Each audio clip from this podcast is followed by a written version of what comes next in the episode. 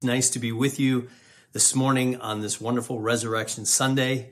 And of course, we have to deal with the burden hanging over us of not being able to uh, be together physically. But nonetheless, I thank the Lord and am grateful for opportunities like this where we can be together even remotely and digitally uh, through these means. So praise be to God and let it not dampen our day today, but let us give thanks and praise to God for the glory of the resurrection of Jesus Christ from the dead and the hope that we have in him uh, because of it. So praise be to God. And I want to welcome you to our service here at Affirmation Presbyterian Church. I'm Bill Spanger, uh, the pastor at uh, Affirmation, and I'm uh, broadcasting today from Chapel Field Christian Schools, uh, our library here on the second floor. And, uh, and it's good to be with you. And as we come now to the preaching of God's word, our text this morning is Romans chapter 5, verses 1 through 5. And Paul says in Colossians, he reminds us or commands us essentially, in light of the resurrection, to set our minds on things above. And boy, I just think if ever there was a time in which we needed to hear that command or be chastened to do such a thing as we heard in our in our word of exhortation this morning, it's today. It's in this time, right? When our minds are so fixed on the things of this earth and on the problems that are surrounding us, again, health wise and uh, economically and financially and all these kinds of things that we're wrestling with ourselves. If ever we needed to hear the chastisement of the word of God to set our minds on things above, it is now. But praise God that it's Resurrection Sunday and that this day really draws us away from the problems of this world. It draws our eyes to heavenly things. It draws our eyes to the victory of the Lord Jesus Christ. Today is Resurrection Sunday. And of course, as Christians, every Sunday we come to worship the Lord. We celebrate in the light of the resurrection.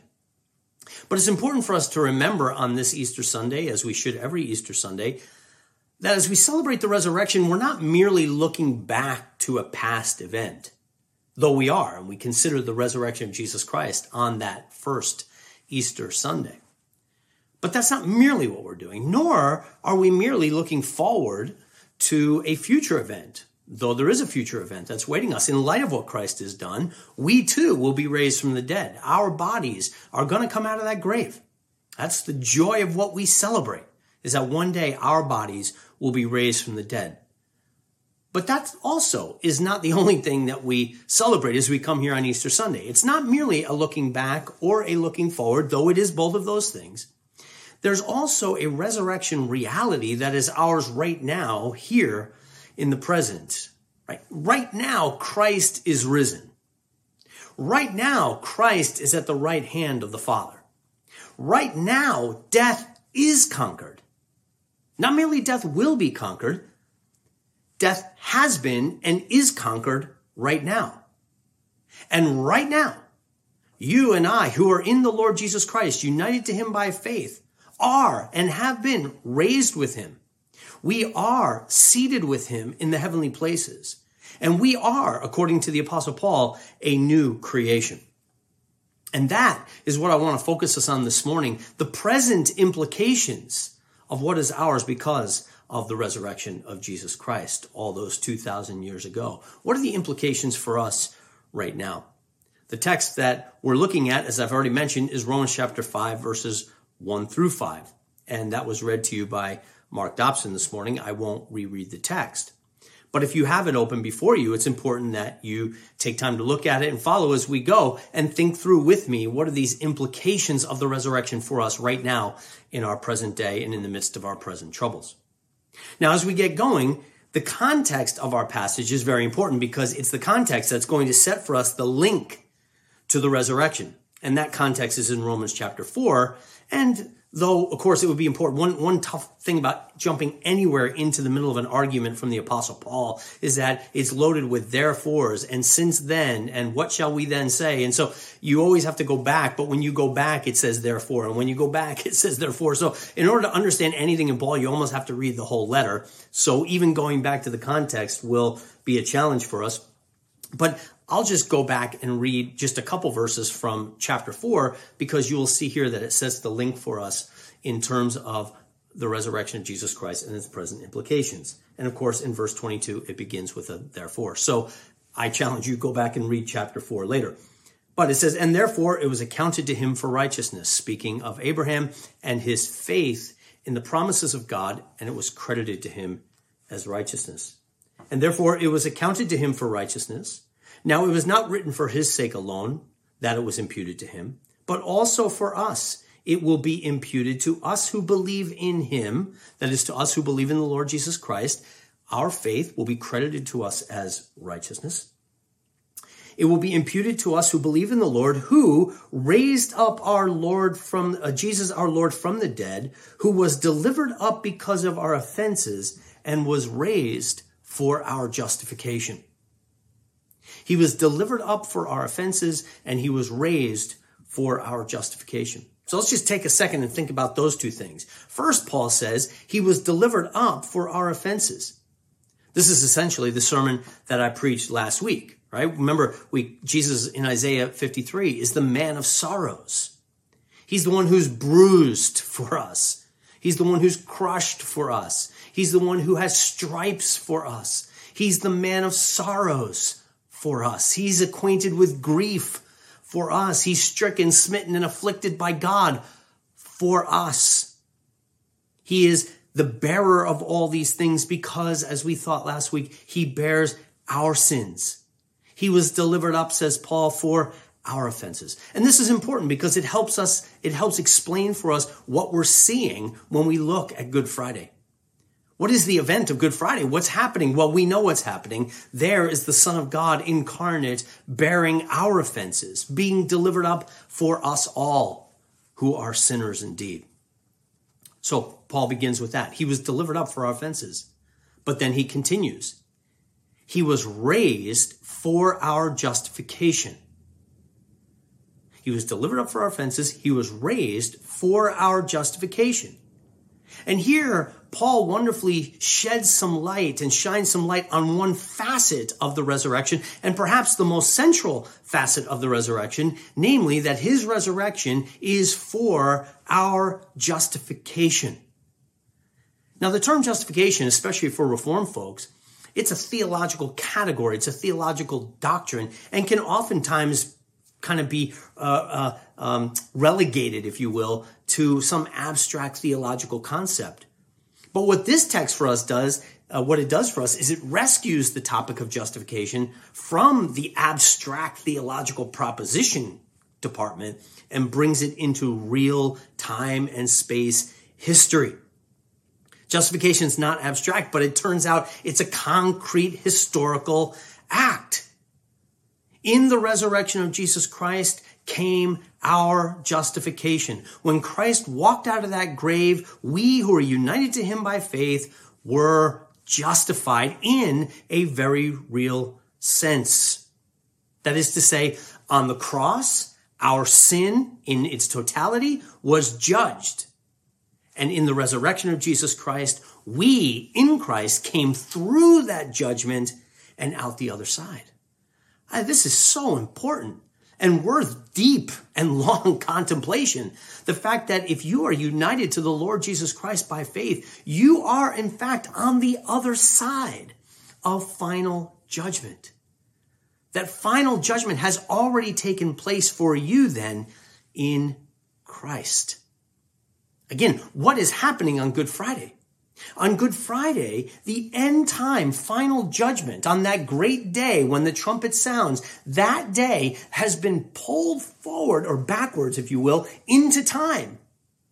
And that day is what falls upon Christ at Golgotha. Final judgment comes upon the Lord Jesus Christ on the cross so that all of us who are united to him by faith have had our offenses completely dealt with, completely judged. And when Jesus Christ comes out of that grave, all who are united to him by faith, all who have been crucified with him by faith, are now on the other side of judgment and are in a very real sense in Christ already in glory.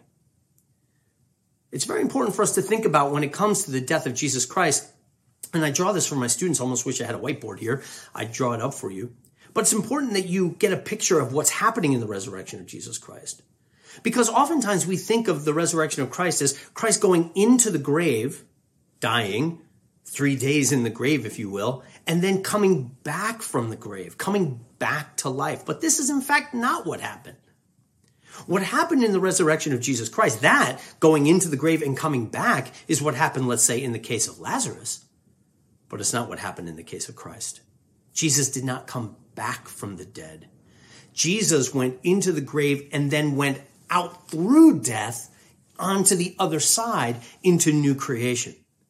He didn't come back from the dead. He burst a hole out the backside of the grave and went through judgment, having faithfully and fully fulfilled all that was required of God's judgment, he went out the other side into resurrection and new creation. Resurrection is not life back from the dead. It's going through death into a new order, into a new creation. And this is what Jesus has done. And this is what is true for all of us who are united to him by faith. Isn't that a wonderful relief to think, in fact, that if we are united to the Lord Jesus Christ by faith, there is no more judgment for us? We're on the other side of the great and final judgment in Christ. Now, it doesn't mean that we won't stand before God one day, but it does mean that all our judgment is satisfied. And even if we have to give an account, and we will give an account for the, for the doings of our lives and for the works that we produce, but because we in Christ are on the other side of judgment, We'll be held accountable for it.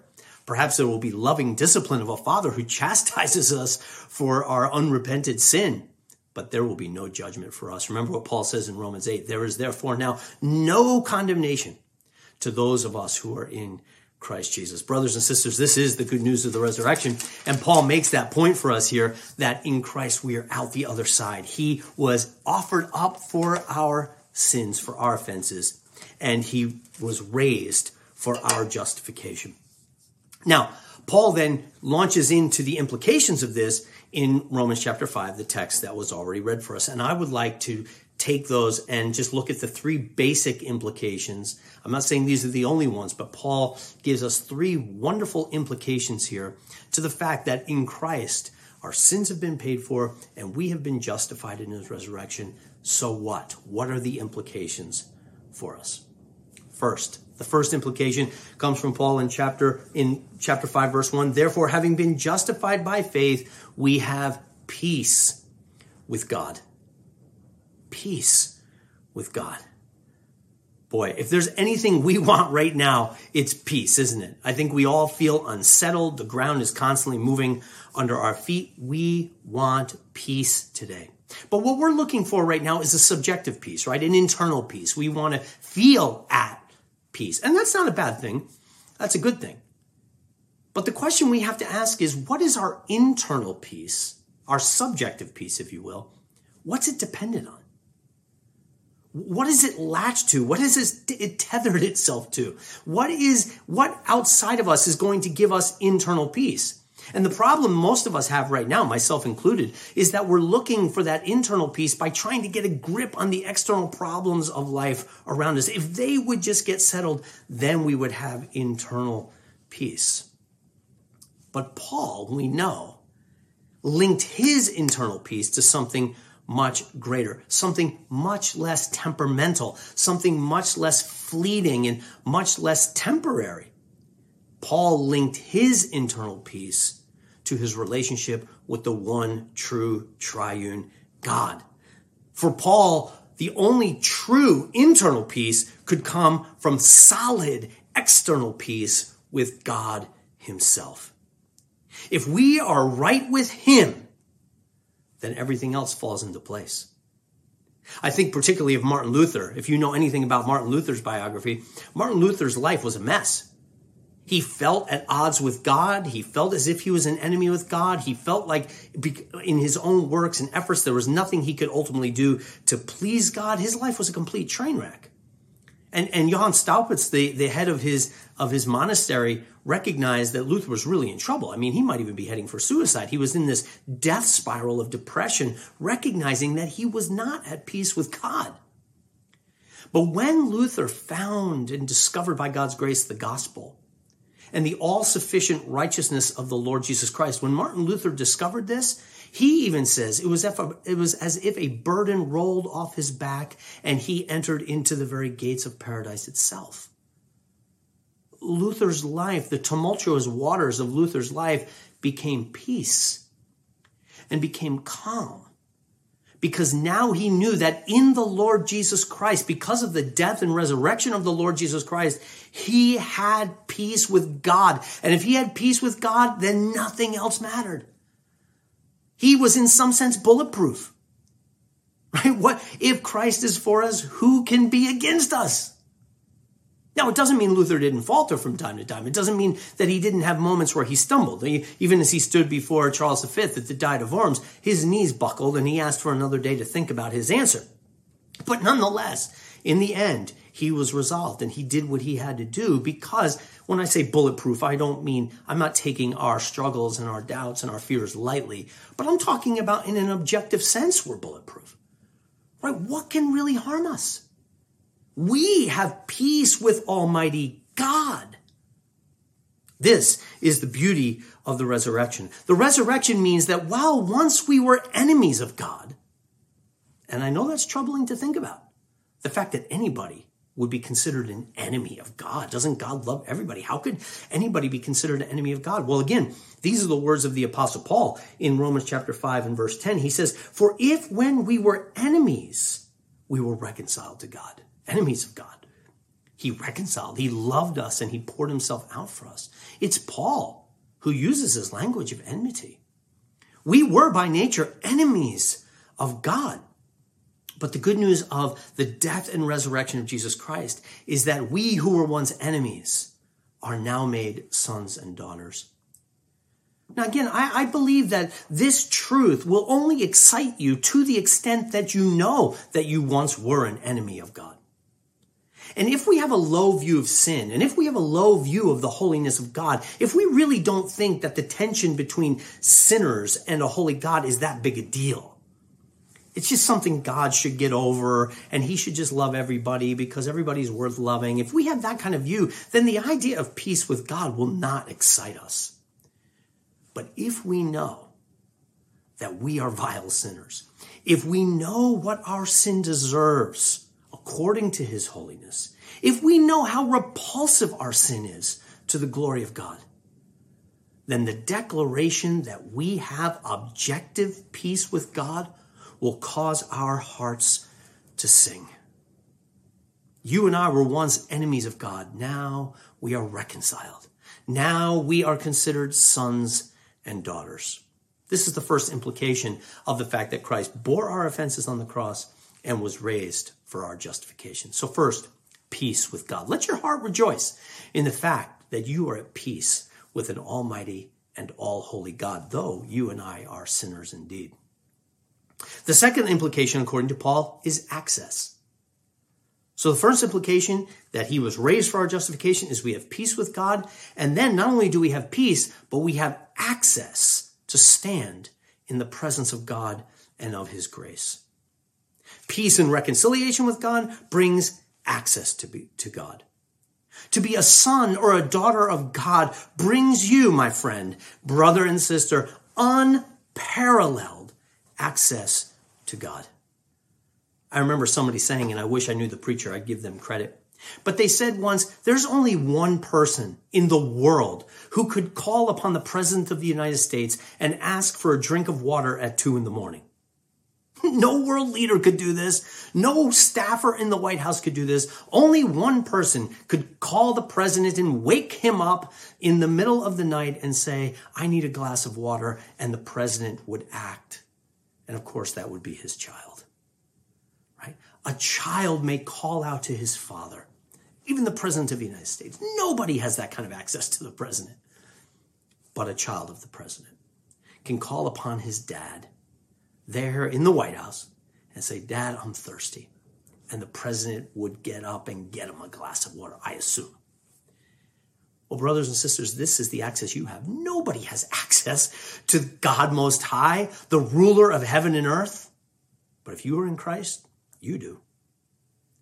You have access to the throne room of God Almighty, the one who holds the whole world in his hands, the one whose purposes can never be frustrated, and you have access to him. And you can bring your prayers and your petitions to him as a son or as a daughter and he acts on your behalf. Unparalleled access that we have because of the death and the resurrection of Jesus Christ. Because we have been reconciled to him, because we have peace with God, we have that level of access. And again, this should excite us if we're tracking through the story of the Bible. Here again, it's helpful to know your Old Testament. Because one of the themes of the Old Testament is that you lack access to God. One of the great problems that's highlighted in the stories of the Old Testament is that we lack access to God, right? Think of the story in the Garden of Eden. After man sins against God, what happens to him? He's kicked out of the Garden of Eden, right? You no longer have direct access to God. Whereas once man walked and talked with God and was in beautiful relationship with him, now exile. You are outside the garden and an angel with a flaming sword is placed between you and God, symbolizing the fact that you do not have access to him.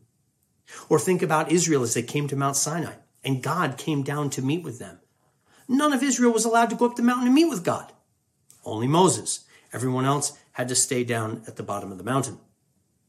Or think about when God established the regulations for the tabernacle or for the temple, when God said, okay, I will dwell in your midst. The problem is none of you can come in and meet with me. Only the high priest can come into the Holy of Holies and have that kind of access with me. Everybody else, out. You are kept out of the presence of God. Now, again, there were hints that access would be given. Again, when mankind was kicked out of the Garden Eden, he was given the animal skins. We've talked about that before, symbolizing perhaps the way man might be able to come back in clothed properly having the animal bear the brunt of the sword so that you can pass safely through. The picture was there, but it was just a picture. And on Mount Sinai, God did come meet with his people, and at least Moses was able to go up as a representative of the people. And in the tabernacle and the temple, the people weren't allowed in, but the high priest was allowed as a representative of the people. So there were hints in the Old Testament that while sinful man is alienated from God, God was keeping that line, that connection pointing forward to the great high priest, the greater Moses, the true animal skin, if you will, that would be our covering so that we could enter into the presence of God. And that, of course, brothers and sisters, is the Lord Jesus Christ. Because he bore our offenses. He bore that sword, that flaming sword of judgment. Because he did that and was approved by God and thus raised from the dead, we have peace with God and now we have access into his holy presence. And that's why the author of Hebrews says, let us come boldly before his throne of grace. Right? You have access to the heavenly father. You have access to the king of kings because you are a son or a daughter. Christ's blood covers you. His righteousness covers you so that you have been reconciled and you have access into his very presence. So, first implication is peace. Second implication is access. And then thirdly and finally, the third implication of the resurrection of Jesus Christ. And again, these are implications for us right now.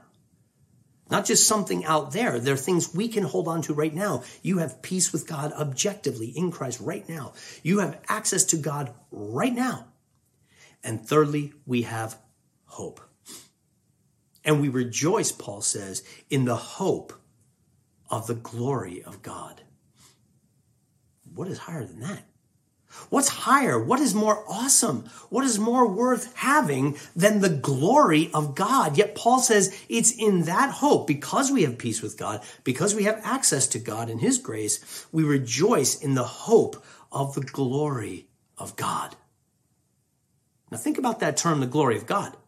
Remember back in Romans chapter 3, Paul said, For all have sinned and fallen short of the glory of God. That is, this glory of God is the glory that you were created for. It's what you were meant to share in with God, but sin aborted the process. It aborted that movement toward that participation in and sharing in the glory of God.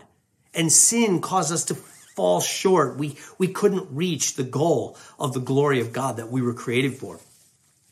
But now in Christ, because of his death, because of his resurrection, we now have the hope that we will be what God made us to be sharers, participators. with God in his vindicated glory. We rejoice, Paul says, in this hope that finally what we were created to be, we will be. And Paul calls this a hope. And hope's one of those funny words. We have to be careful with it, right? Because we use hope all the wrong way. We use it kind of in a sloppy way today as in modern American English, right? We use hope to mean like wish. Like I hope I win the lottery. You know, or I hope we have good weather tomorrow. Well, that that's not hope by the proper meaning of the word. Right? That that's I just desire it. I'm I'm longing for that. But that's not what hope is. Hope, biblically speaking, is an absolute rock solid certainty in an unseen reality. Right? I don't see it right in front of me, but I know it's true and I'm banking my life on it with absolute certainty. Even though I can't see it right in front of me, I know it is true. And Paul says, in Christ, we have that. We have hope of the glory of God. It might be difficult to see right now right? That the process of glorification, that sin aborted, is fulfilled for me in the Lord Jesus Christ. And I myself am going to be glorified. Remember, Paul will say later in Romans chapter 8, for all those he foreknew, he predestined, and all those he predestined, he called, and all those he called, he justified, resurrection, and all those he justified, he also glorified. That is my glorification, my sharing in that eschatological glory of the Lord Jesus Christ is a certainty, not a wish, but a proper hope that I can own right now. What Paul is saying to us is that you, because you have seen the death and resurrection of Jesus Christ, you know the end of the story right now. Right? The end of our story is not hanging out there and we're not sure what's going to happen. I mean, listen, as, as again, I think it, maybe it's Doug Wilson. I, I need to give credit to these people when I use their words and illustrations. So I'm, I'm sorry. But these ideas get stuck in my head and I know I've heard it from somebody.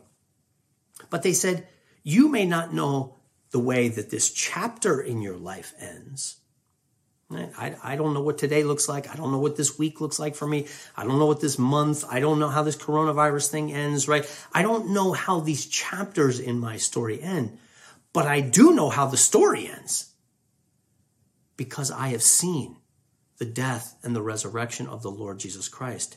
And I know that by faith and the gift of the Holy Spirit, I am united to him. And therefore I know it's not a wish. It's a rock solid certainty and hope that I have right now. The end is not in jeopardy. It has been accomplished. And boy, doesn't that give you peace? Doesn't that give you peace in the midst of all this uncertainty? In the midst of all the things that are swirling around us? That you stand on something solid?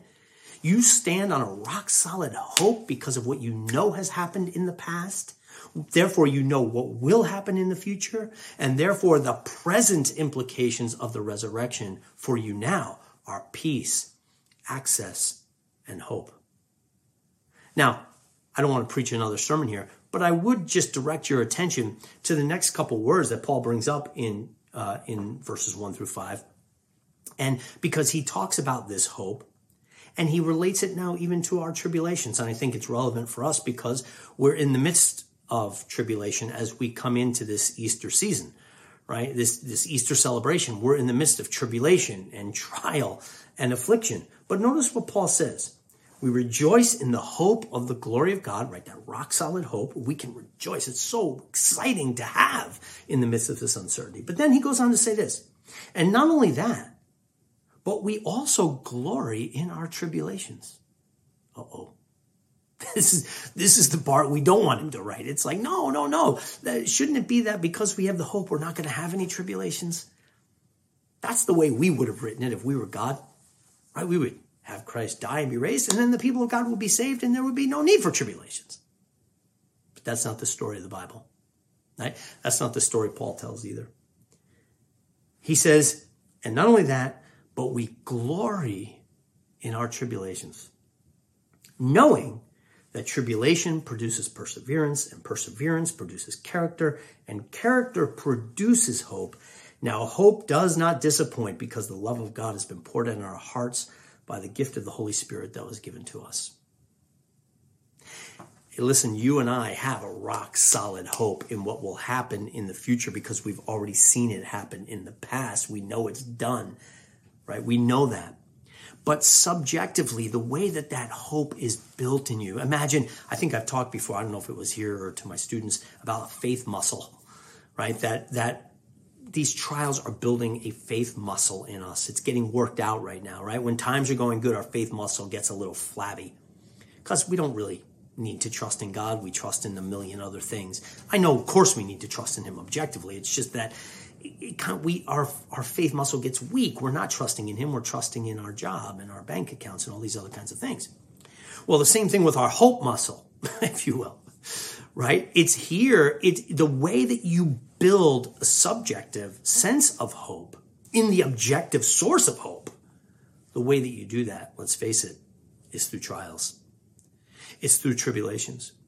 Because it's when we go through these things that it builds the kind of character. It strips away all the delusions of the other things that we might trust in, the things we might, small h, hope in. And it fixes our hope on the only rock solid thing. And so I want to encourage you, taking that part of the text, I want to encourage you and challenge you on this Easter Sunday to embrace, dare I say, glory in our tribulations. Ooh, it feels so stressful even to say that. But Paul tells us to do it. To glory in our tribulations, to rejoice, Peter says, in our sufferings, inasmuch as much as we suffer with Christ. Right? There's something about going through these sufferings and going through these afflictions, which is going to build our hope muscle. It's going to build our faith muscle. It's going to build that union, that trust. The, the union with Christ, of course, is objective by the Spirit, but it's going to build our sense of uh, that union that we have with the Lord Jesus Christ. And I believe it's going to make us stronger and more faithful Christians. So, happy Easter to you. Christ is risen. He is risen indeed.